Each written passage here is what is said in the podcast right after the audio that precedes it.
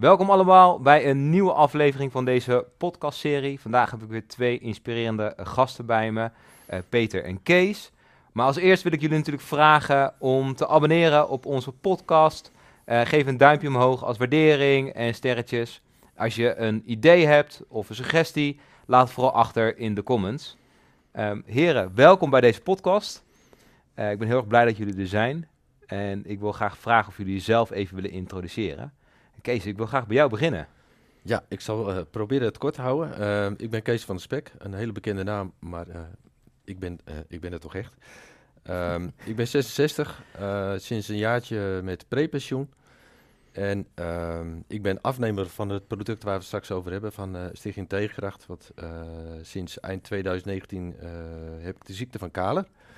Um, en ik heb dus heel veel baat bij gehad bij, bij de Stichting Tegenkracht. Ik heb uh, ik werk bij de politie, nu als vrijwilliger. En uh, voor die tijd heb ik diverse functies gehad. Uh, het langst heb ik bij de persoonsbeveiliging gewerkt. Met name bij de beveiliging van de leden van Koninklijk Huis. Heb ik 19 jaar lang gewerkt. En het laatste stukje heb ik in de eenheid Oost-Nederland gewerkt. Bij de informatieorganisatie. Maar eigenlijk, ja, gaandeweg ging ik me steeds meer moeien met het coachen van mensen. En ook het begeleiden van teams en leidinggevende om het ziekteverzuim omlaag te, te brengen. En hoe uh, mooi is dat, dat je op een gegeven moment als soort ervaringsdeskundige uh, kan, uh, ja, ja, helaas, dat je daar dan zelf in, in terechtkomt. Maar nou, ik denk dat dit zo genoeg is als intro. En als je toch vragen hebt, dan geef ik daar antwoord op. En ik ben getrouwd. Ik heb twee dochters inmiddels vier kleinkinderen. En nou, Carpe diem is mijn lijfspreuk. En wat ik net ook gezegd heb van, uh, ik ben Kees en ik heb een ziekte. En dat, uh, dat is voor mij een mindset heel erg belangrijk om het zo uh, te scheiden van, ik ben niet die ziekte.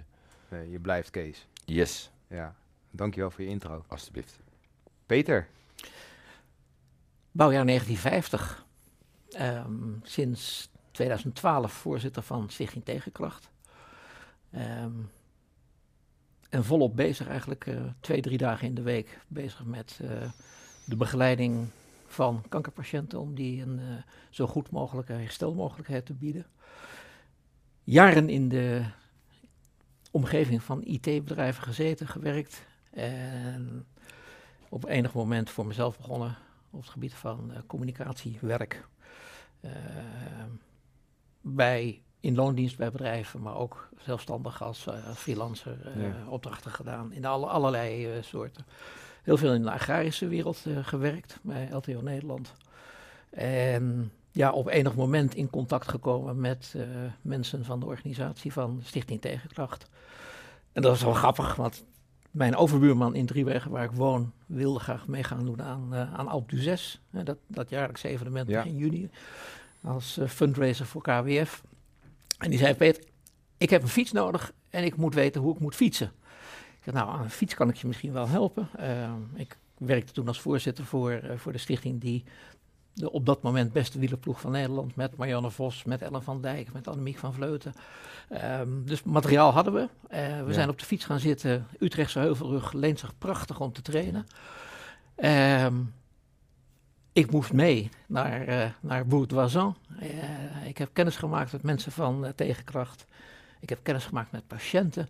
En ik heb gezien wat het programma betekent voor ze, letterlijk en figuurlijk. Um, dat grijpt je. En ja, de reason to be is, um, ik haal een heleboel genoegen, genoegdoening uit het feit dat je ziet hoeveel je kunt betekenen voor mensen. Ja. Dus ik werk met hart en nieren aan, aan herstel van, van kankerpatiënten om daar een bijdrage aan te leveren. Nou, vind ik echt heel mooi. Dan wil ik jullie um, de eerste stelling gaan voorleggen. En die luidt: vitaliteit zorgt uh, voor uh, beter door de kanker heen te komen. Of beter om mee om te gaan met kanker. Kees, ja, jij bent natuurlijk de expert hier eigenlijk. Helaas, ja.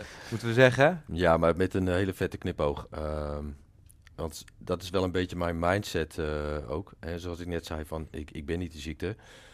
Uh, natuurlijk schrik je eigen uh, de barsten op het moment dat je hoort dat je een tumor hebt in je lijf. Want zo ging het. Je ging eigenlijk het ziekenhuis in, of de eerste hulp, met van een ingeklemde liesbreuk. En toen zei ze, ja, uit het eind van de dag van u heeft een, een, een tumor te grootte van de sinaasappel in uw onderbuik. Nou, dat komt wel even uh, binnen. Ja. En na heel veel onderzoeken kwamen ze erachter van dat ik multiple myelioom heb, een, beter bekend als de ziekte van Kale. En daar kwam eigenlijk meteen een aanvalsplan om richting een stamceltransplantatie te gaan. Ik sportte heel veel en ik sport nu nog heel veel, maar um, misschien juist wel mijn conditie heeft mij ook uh, een beetje, uh, zeg maar, tegengewerkt. Want ik bleek uh, twee liter vocht in mijn hartzakje te hebben. Ehm, ik heb volgens mij nog steeds het record. niet dat je daar trots op moet zijn. Maar ik merkte wel aan mijn conditie, en daarvoor liep ik op bij de huisarts, van het is niet helemaal oké. Maar ik heb afgelopen zondag eigenlijk mijn tweede verjaardag gevierd. Want toen ze dat vocht uit mijn hartzakje in gingen halen, waar ook kankervocht in zat. Toen ben ik letterlijk en figuurlijk bijna het hoekje omgegaan. En dat voelde ik ook. En dankzij een oplettende verpleegkundige die zei van... De cijfers zeggen dit, maar mijn onderbuikgevoel zegt dit is niet oké. Okay, heb ik het gered. En ehm, daarna ging bij mij toch wel heel snel de knop om van we gaan ervoor. En ik wist gelukkig van het bestaan van tegenkracht. En ik heb mij per direct via het bedrijfsarts aangemeld. En uh, nou, ook bijna per direct kreeg ik een van de begeleiders, uh, Maatje, kreeg ik aan de telefoon. En ik zeg, dit en dit is wat er mij gebeurt. Ik zeg, ik heb iemand nodig die mij begeleidt naar zeg maar, die standsteltransplantatie. Ja. En één ding weet ik zeker, ik hoef niet gemotiveerd te worden. Maar ik moet begeleid worden, dat ik juist optimaal in conditie kom. Want één ding ben ik van overtuigd, dat was ik al voor die tijd. Op het moment dat je goed voor je lijf zorgt, um, heb je veel meer kansen om uh, ja, zo goed mogelijk erin, ja, zo goed mogelijk eruit. Ja. En dat heeft mij ook echt gewerkt. ze hebben me totaal afgebroken in Utrecht, want je krijgt chemo waarmee alles kapot wordt gemaakt. En ik had een foto van uh, de oceaan in Frankrijk, waar we elk jaar naartoe gaan. En het was in juni. En in juli wilde ik daarheen. Ik zeg, en daar ga ik naartoe. En iedereen zei van, jongen, jongen, dat ga jij niet, niet redden. Nee. Ik zeg, als ik in de tuin kan liggen op een stretcher, kan ik dat ook op de camping. Ik moet er alleen even zien te komen. Nou, dat is gebeurd. Ik heb achter op de achterbank van de auto gelegen. En inderdaad, de eerste week heb ik in, in een hangmat gelegen. En daarna, ja. ik had mijn mountainbike zelfs mee, waar ook iedereen zei van, ben je wel helemaal goed wijs? Ik zeg, het eerste ritje naar de bakker, dat wordt voor mij, zeg maar, spreekwoordelijk de Alpe 6. Ja. Um, dus het is een combinatie van, uh, van dingen. Vitaliteit is veel meer als alleen maar uh, fysiek. Uh, en ik heb ervaren dat ik op alle vlakken hulp heb gekregen via tegenkracht. En ik hoefde eigenlijk maar te vragen of ik kreeg advies van, hey, heb je daar daar gedacht? Een diëtiste, psycholoog, um, een speciale fysiotherapie. En, en dat heeft mij gewoon heel sterk gemaakt om heel goed uh, die, die stamceltransplantatie aan te gaan. En mijn ziekte is helaas nog niet te genezen. En ik wist ook dat het terug zou komen. En sinds maart 2022 is het dus weer actief. Maar het bouwt bij mij niet, niet echt logisch op. Oké. Okay. tenminste, mijn, mijn arts zei ook van het gaat alleen maar omhoog en stabiliseren. En bij mij is het uh, zelfs de cijfers verbeterd. En ik heb het idee dat ik daar zelf invloed op heb. Uh, en ook al zou het niet zo zijn als ik dat idee heb, zeg maar, dat sterkt. Ja. Ehm, het, daar word ik vitaal van. En het feit ook dat ik wat mijn ervaringen zijn mag delen, ook door, doordat ik ook nu dan wat doe voor de Stichting Tegenkracht, helpt mij ook. Ja. Daar krijg ik weer energie van. en energie is soms wat ik wat minder heb. En juist op de momenten dat het misschien wat minder is, kan ik heel veel kracht putten uit het feit van. Uh, één, je hebt dit niet alleen, maar ik, ik wil ook vooral voor mijn uh, politiecollega's, die nog, voor mij nog steeds collega's zijn, wil ik in ieder geval uh, doorgeven van jongens, dit is er. Je kan er gebruik van maken en maak er vooral gebruik ja. van. Dus je moet het wel kunnen vinden natuurlijk, de, je collega's. Ja, ik hoop ook dat uh, wat ik vandaag doe, uh, dat dat ook weer ergens wat radertjes in beweging kan zetten. Dat mensen uh, de stichting weten te vinden. Ja. Um, nou, en, en er zal straks verteld worden van hoeveel mensen er al gebruik van maken. Nou, hier heb je in ieder geval op deze stoel zit iemand die eh, daar heel veel eh, profijt van heeft gehad en daar super dankbaar voor ben. Ja, wat mooi, dankjewel voor het verhaal. Eh, Peter, als ik heel even naar jou eh, toe ga, eh, Tegenkracht. Hoe zijn jullie ooit begonnen als organisatie? Heel klein en heel individueel. Dan spreek ik over eh, 2005. De oprichter van Tegenkracht, de, de man die het bedacht heeft, dat was Jelle Wolthuizen. En die kreeg hier even verderop bij het AVL ehm, diagnose kanker. In zijn geval slokdarmkanker. Een van de slechtste soorten die, eh, die een mens kan krijgen qua herstelmogelijkheden. Ehm, en Jelle werd, werd geholpen, eh, kreeg chemo ehm, en heeft op enig moment aan zijn eh, behandelend oncoloog en verpleegkundige gevraagd van joh, jullie zijn nu bezig met een heleboel gif in mijn lichaam te pompen. Met het oogmerk om, dat, om mij beter te maken. Ehm, maar hoe, hoe, hoe, krijg, hoe raak ik dat weer kwijt? Ja, Ehm, Jelle was een schaatser, was een fietser, fanatiek. En die zei, ik wil, is het niet mogelijk dat jullie een home trainer op de gang zetten? Dan kan ik af en toe gewoon op die fiets gaan zitten, kan ik een beetje zweten, voel ik me goed bij. Ehm, en op dat moment is hij dat met, met de oncologen van het, eh, van het AVL gaan bespreken. Ehm, is het idee ge- eh, ja, gegroeid, ontstaan, eh, dat een mens ook tijdens kanker en met kanker kan bewegen en dat dat Ja. wellicht een functie heeft. Nou, in 2005, 2006 was dat qua wetenschappelijk onderzoek was dat een non-fit. Ik bedoel, dat past er gewoon niet bij elkaar. Nee. Kanker, dan moet je naar huis gaan, dan moet je op de bank gaan zitten en wachten tot je doodgaat. En als je mazzel hebt, en dat, de cijfers toen waren waarschijnlijk dat 50, 60 procent een overlevingskans Ja. hebben. Die, die, die cijfers zijn natuurlijk in de loop der jaren steeds beter geworden. Ehm, maar sporten en kanker, dat was een niet passende combinatie. Als we nou kijken waar we nu zitten in 2024, dan zijn er honderden wetenschappelijke onderzoeken.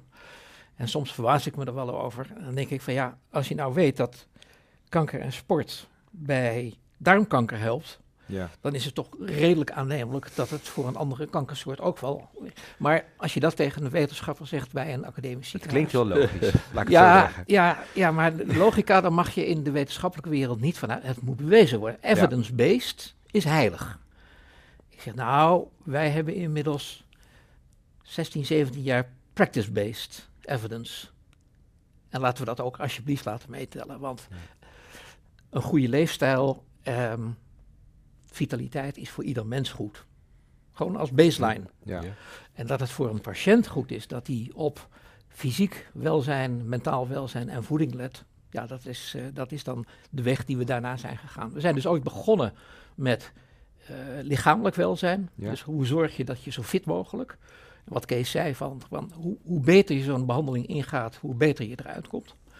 Eh, want er zit natuurlijk een ontzettende merkwaardig iets, is dat ze maken je zieker en zieker naarmate je conditie beter is.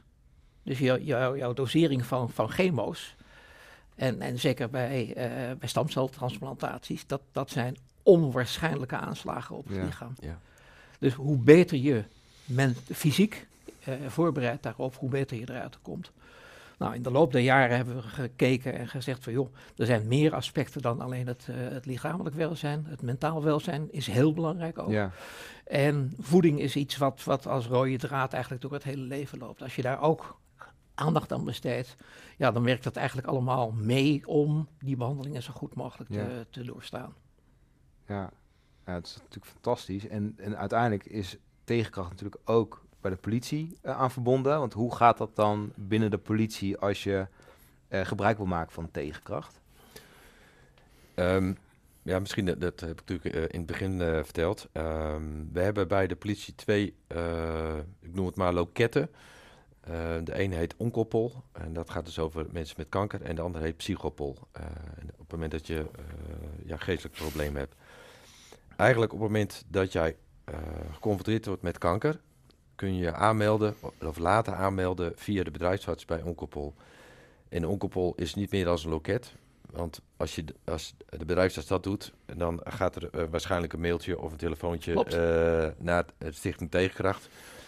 En bijna à la minuut, zodra die mail binnenkomt, eh, pakt daar iemand, een van de begeleiders, Maatje of Matthijs, die pakt de telefoon en, en, en, die belt de collega op die zich aan heeft gemeld. Ja. En die zegt van, ik ben die en die en wat kan ik voor je doen? Ehm, dus de drempel is heel laag.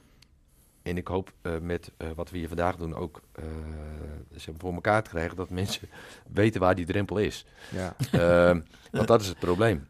Eh, dat, ik spreek best nog wel veel collega's, want ik coach nog mensen en ik geef nog workshops. En op het moment dat ik hierover vertel, zitten ze me echt met glazige ogen aan te kijken van, huh, is dat er dan? ja, ehm, er werken heel veel mensen bij de politie, 65.000. En er is een, een hele goede inter, intranet-verbinding.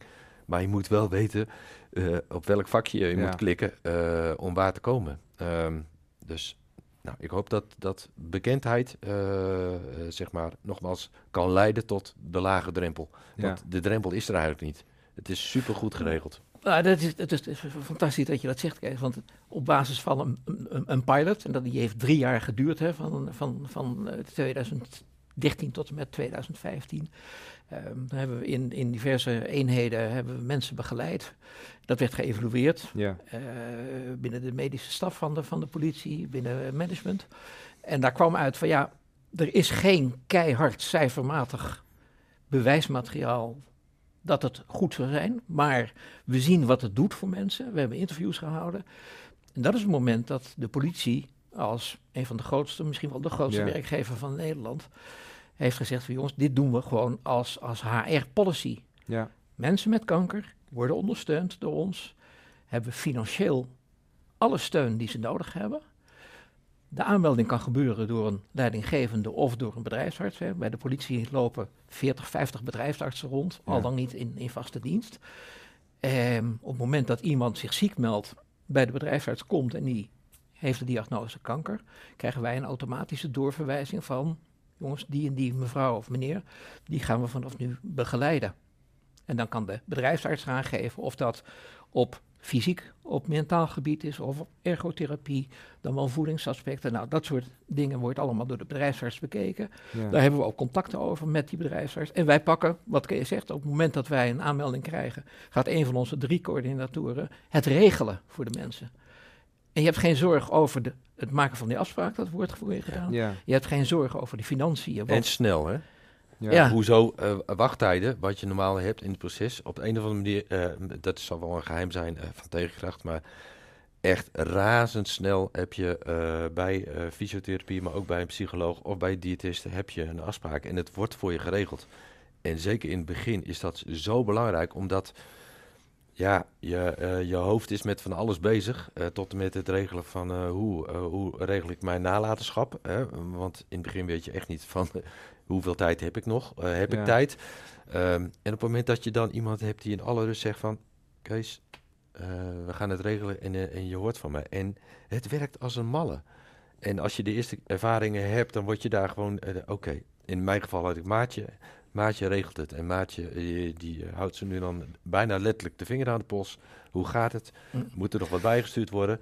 Ja, fantastisch. Dus ja, ik gun niemand kanker, maar ik gun iedereen die kanker heeft de, de begeleiding uh, die er is bij tegenkracht. Ja. ja. ja.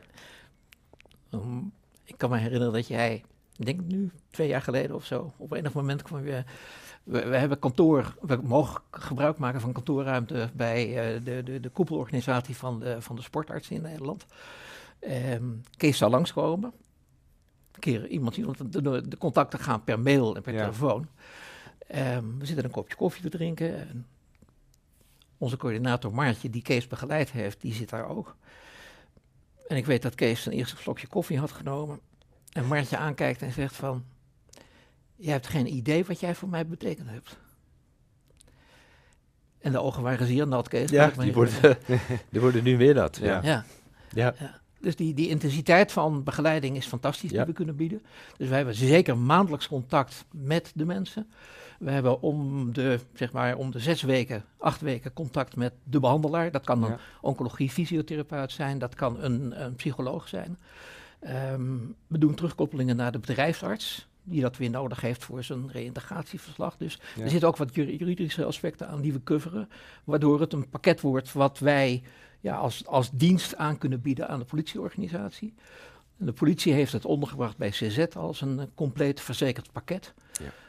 En ja, voor, voor, voor patiënten is het, is het super. Je Ja. meldt je aan, je wordt geserviced. Het gaat niet ten koste van je eigen risico. Het gaat niet ten koste van niet gedekte kosten. Alles wordt door die, door die dekking helemaal Geregeld. geregeld.